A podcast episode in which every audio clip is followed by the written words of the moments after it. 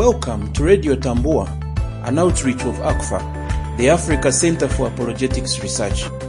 ACFAR equips God's people for the defense of the faith, biblical discernment, and cult evangelism. Let's begin today's message. My name is Rogers Atwebembire, the director of the Africa Center for Apologetics Research, a ministry commonly known as ACFAR, a ministry that helps believers across Africa to defend their Christian faith, to know what they believe, why they believe what they believe, and how best they can communicate it, especially with critics against the Christian faith. We have been discussing the question, can believers be deceived? And today we come to part seven of this series, which further aims at reminding you that not only can believers be deceived or susceptible to deception, but believers are in danger because deception is already here. The Church of Christ has been infiltrated by men and women who call themselves apostles of Christ, pastors sent by Christ, people under the influence and power of the Holy Spirit, but who distort and deny the teachings of the Christian faith. In the passage we are studying today, which comes from the Gospel of Matthew, we have the opportunity to hear from Jesus himself. Now, you might doubt anyone else, but surely not Jesus. Not only was he one of the greatest prophets that ever lived, a man with ability to foretell and foretell the present and the future, but a man who had God's mind, a man who was God in every sense of the word. And when he says, watch out, when he says, be careful, my friend, you do well to listen. In the text we are reading today, which comes from Matthew chapter 24, Jesus is talking about the signs of the end times. This chapter has been called the Olivet Discourse simply because it is believed that Jesus delivered this teaching on the Mount of Olives shortly before he was arrested and taken for the trials and eventual crucifixion at Calvary. So this is one of the last messages Jesus would have given while on earth, one that should be taken carefully and seriously with the gravity it demands, like final words coming from a dying man. Words of wisdom indeed. In this chapter, we not only find Jesus foretelling the signs of the times of the end, but what comes out and jumps out of the pages of scripture demanding closer scrutiny are the warnings that Jesus gives.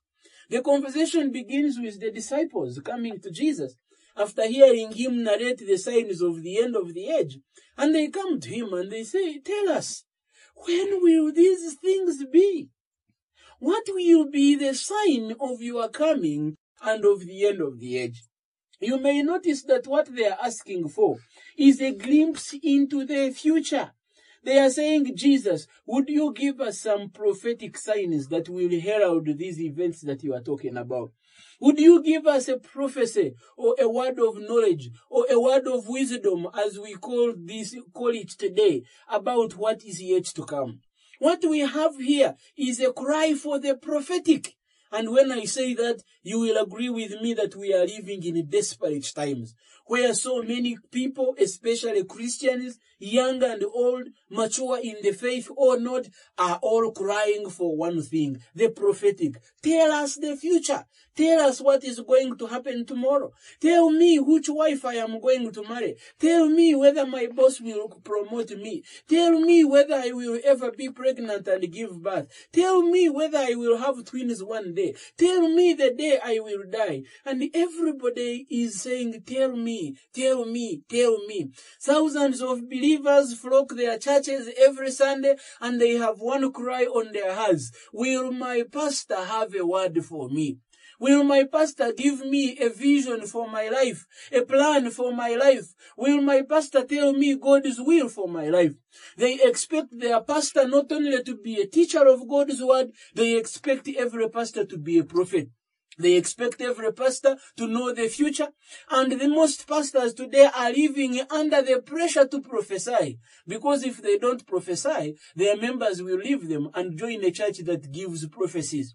Pastors under that pressure have not only reinvented themselves into self-styled prophets today, but they are prophesying anything you can ever think about, including whether your food will have more salt or not, including whether you, it will rain or not, including which football team will win the match or not. They are prophesying anything you can ever imagine, big or small, in the name of trying to capture an audience, a congregation that will keep listening to them as long as they are giving them what their itching ears want to hear. We have a dilemma, brothers and sisters, and we see it reflected in the disciples of Jesus at this time. They are making a similar cry that the church today is making. Can you tell us what the future looks like? And in Jesus, in his response to the cry for this prophetism, to everyone's surprise, he gives a stern warning.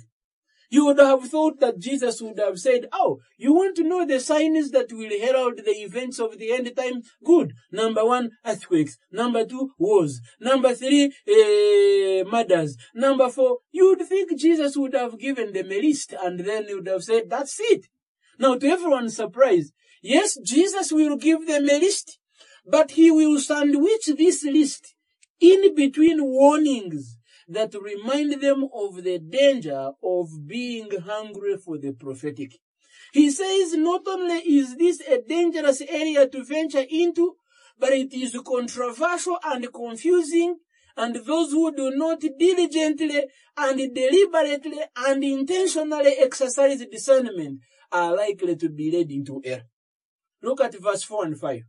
Jesus said, He answered them saying, See to it that no one leads you astray. For many will come in my name saying, I am the Christ, and they will lead, mislead many, or they will lead many astray. See to it. Watch out. Be careful. Make sure you know that you are not led astray. For many will come claiming they are the Christ. Of course, claiming they know about the future that these disciples are asking about claiming to speak in the name of Christ, they will give them prophecies, revelations, visions, dreams that seemingly look like they are coming from God, but actually are not. As if that is not enough, you jump to verse 11. He says that, and many false prophets will arise and lead many astray. And because lawlessness will be increased, the love of many will grow cold. But the one who endures to the end will be saved. Do you hear that? And many false prophets will arise.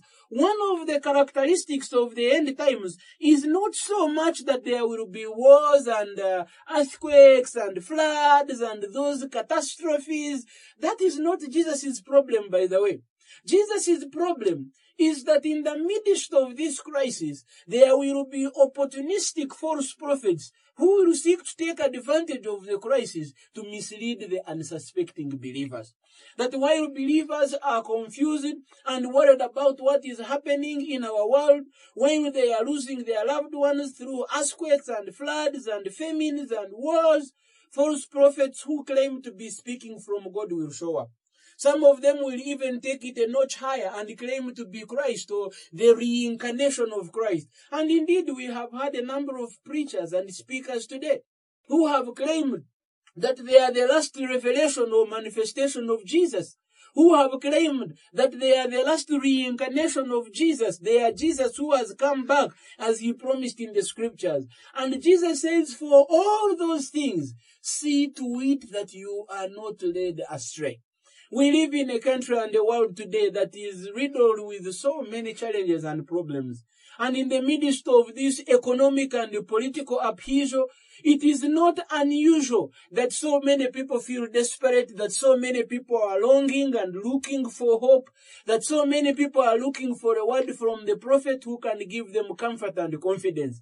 And it is in moments like these that believers are easily led astray, which is why Jesus warns them. When the confusion of the last time comes, what you need to be aware of is that not everyone who comes to speak to you from God or about God will actually be true. Most of them will be taking advantage of the crisis at hand. Most of them will be uh, pretending to speak into the challenges of the day, but actually leading you astray. If you look at verses 23 up to 25, Jesus gives several other characteristics of these guys that believers need to beware about lest they be deceived. From verses 23, he says that then if anyone says to you, look, here is the Christ or there he is, do not believe it. For false Christs and false prophets will arise and perform great signs and wonders so as to lead astray, if possible, even the elect. And in verse 25 he says, See, I have told you beforehand. Look very closely at verse 25. You notice that it's a very short phrase. The verse is more like um, six words. See, I have told you beforehand. And that is the end of the verse. Don't think that the writer of this gospel was confused or he did not know what he's doing. He's being deliberate and straight to the point. Jesus is giving a command. It's an imperative. It's an order. Jesus is saying, see, I have told you beforehand. If you find yourself deceived or led into error, do not blame anyone, which is why I am warning you even before these things happen. But what is he warning them about? That false Christs and false prophets are coming. Men who either claim to be Christ or who claim to be speaking in the name of Christ or who claim to be under the influence of the Spirit of Christ. Men and women who claim to speak on heaven's behalf. Men and women who today's generation calls the prophets of the Most High. Men and women who claim to know things before they happen. Jesus says, watch out for these people because most of them will have a goal or an intention of leading you astray. Now, interestingly, he points out the characteristic of these prophets and Christs, not in terms of how they identify themselves per se, but more importantly of the things they do to convince the unsuspecting of their authority and legitimacy. He says, that they will arise and perform great signs and wonders. Oh my goodness. So these prophets and Christs even have a supernatural power to perform things that are beyond the natural. You know, you would think that if someone is false, they would be counterfeiting or falsifying miracles because they would not be having the power. But according to this statement, Jesus seems to be saying they even have the power. That these prophets, in other words, can even perform miracles and wonders. And what that means is that Jesus is ruling out the performance of miracles and wonders as a test case for faithfulness.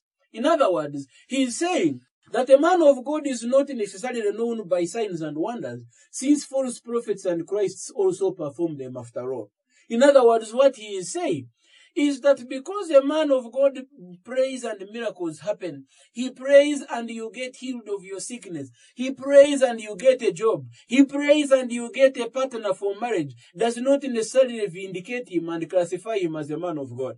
If you may, may remember very well, back in Matthew chapter 7, he has already warned them. And he has said that you shall know such men by their fruit.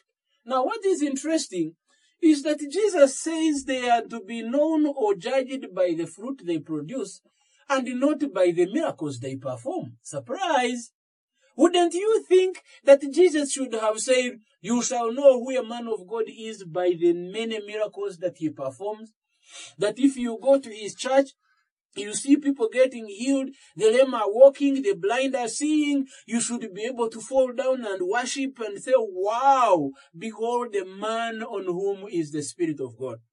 Now, to our surprise, that is not Jesus' test for a faithful teacher. Jesus' test is not that they will be known by the miracles they do, or the tongues they speak, or the prayers they pray, but by the fruit of that which they claim to be. An orange tree produces oranges. And mango tree produces mangoes. So if someone is claiming to be a prophet, what does he produce? A prophet produces prophecy. And Jesus is saying that we should not just judge them by their identity or by their actions, but we should judge them by the fruit of their actions. What do they say? When they claim that they are prophets and they are giving prophecies, are these prophecies in line with what scripture is teaching? Are these prophecies consistent with the teaching of scripture? Are these prophecies consistent with what the Bible has already said? Because God cannot deny himself. If God has said, be holy for I am holy, he's not going to compromise those standards today and say, well, you know, actually, somehow, I think I understand what you're going through. Mm, maybe. No, that's not the kind of God we serve. The kind of God we serve is faithful and true to his word. And if a man claims he is speaking for God, he's giving a prophecy from God, that prophecy should be consistent with the nature and the character of God. So what happens to a person who prophesies something that is inconsistent with the scriptures? False prophet. What happens to a person who prophesies and what he has said does not come to pass? False prophet. What happens to a man who says, be holy, come to Jesus, be pure, while he is living by a different standard, while he is immoral, while he lacks integrity? False prophet. Jesus has said that false preachers and prophets can even perform wonders and miracles, but that does not mean they are men of God. Therefore, see to it that you are not led astray or confused by these signs and wonders. Interestingly, Back in Matthew chapter 7, verses 20 to 22, he has given further warnings. He has said that on that day many will come to me and they will say, Lord, Lord, we performed miracles in your name. We cast out demons in your name. But Jesus says that he will say to them that go away from me, you workers of iniquity. I never knew you. Now that verse can be very confusing. What does Jesus mean when he says, I never knew you? How could he say he never knew them when they were performing miracles in his name, casting out demons in his name? Is it possible that a man can perform supernatural signs and wonders, yet not be sent of God? Sadly, Jesus says the answer is yes. That there are men today, there are women today who may even be performing miracles, but that power is not from God. And if it is not from God, it certainly comes from Satan. Maybe they are using sorcery or magic. Maybe they are using uh, occultic powers. You remember the magicians in the book of Exodus who came and challenged Moses as he performed miracles in the palace of the Pharaoh? And for most of the miracles that Moses did, the magicians miraculously duplicated them and performed them. Now, does that mean these magicians were using the power of God? We all know no. In fact, they were against God and everything God stands for. So whose power was at work behind the magicians? Satanic power, demonic power, occultic power. And Jesus in Matthew 24 seems to be saying that there are two powers at work. And both of these powers can demonstrate themselves in signs and wonders. And that is why you cannot test a man of God by the signs and wonders they do. Why you must look beyond their actions to the fruit. Why you must look at them, not just what they say or what they do. Now, this verse itself communicates serious teachings without even going beyond that. But you know, Jesus doesn't just stop at false teachers and Christs performing great signs and wonders. He takes it even much further and tells us the motive of these false prophets and Christs. What is the motive? He says they will arise and perform great signs and wonders so as to lead astray, if possible, even the elect so as to lead astray, if possible, even the elect. What is Jesus talking about? My goodness. In this passage, Jesus is not even, by the way, concerned very much about non-believers. He knows they will easily believe anybody who will perform signs and wonders. But he says that the goal of these false preachers and teachers is, if possible, to lead those who are already chosen and set apart by God for salvation, to lead them astray. In other words, their primary target is believers.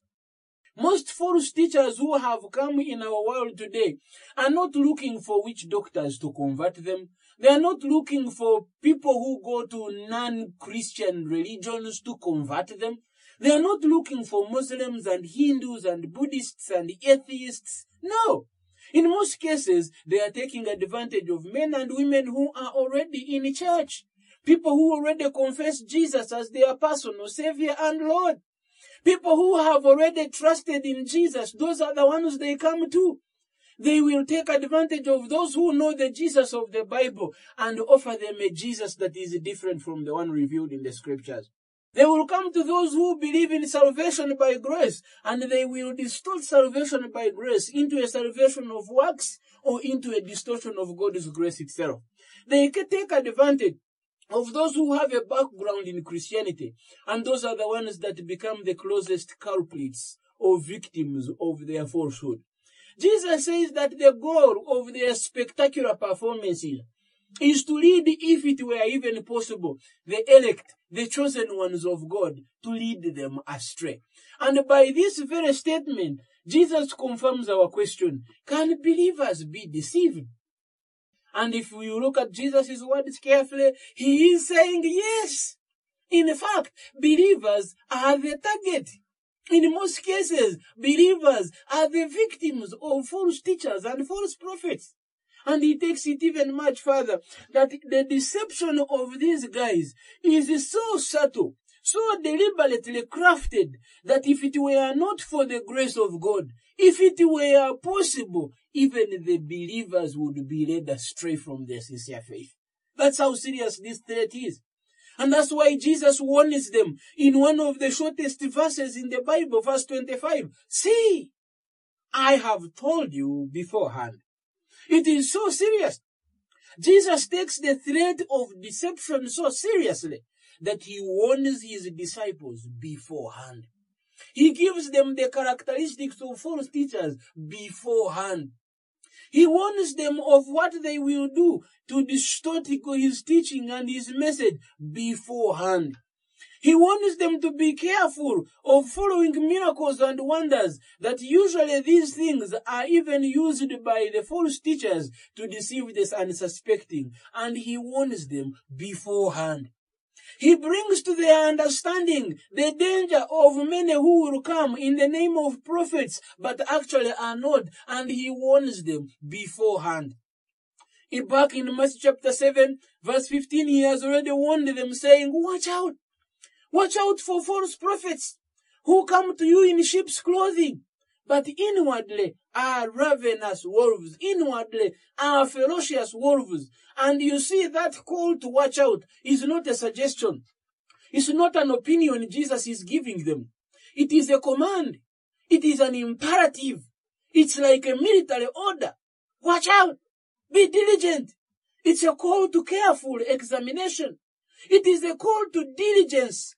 It is a call to intentional act. Jesus is saying, watch out. And the reason they need to watch out is because these false teachers, as dangerous as they are, they are not easy to detect. They disguise themselves. Outwardly, they look like innocent, gentle, humble sheep.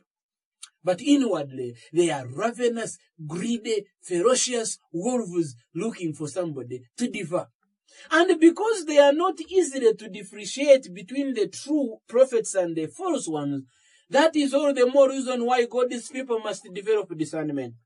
All the more reason why believers are called to test before they trust. We find that in 1 Thessalonians 5, 20 21, where Paul talks about false prophets and he says that in testing prophecies, you must hold fast to what is good. Abstain from every appearance of evil. Test everything. Hold to what is good. Abstain from every form of evil. Believers must know how to test. Believers must know what they are looking for, what they are testing. They must be able to look beyond the miracles that these prophets perform and test them by their fruits. Check their teachings, check their lifestyle, check their doctrines, and make sure that they are in consistency with the teachings of scripture.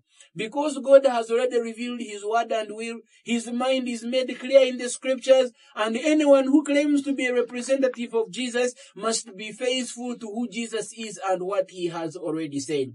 And that's why Jesus says, see to it that you are not led astray. Watch out! And then he concludes saying, see, I have told you beforehand. Three powerful commands against deception. Three powerful commands as a call to discernment. Three powerful commands that prepare believers to defend their faith. Can believers be deceived? Yes. Is it possible that you already are? Yes. Can you do something about it? Jesus says yes. He says, watch out. He says, be discerning. He says, know the truth of God's word that you may be able to discern so you can defend your faith. May the Lord bless you so much as you listen to these words and take them to heart. May the Lord give you a hunger for the study of His word, that knowing the truth you may not be led astray by the deception of false prophets and Christs, as we find in Matthew chapter 7 and in Matthew chapter 24. To learn more about the Africa Center for Apologetics Research, visit us at africanapologetics.org.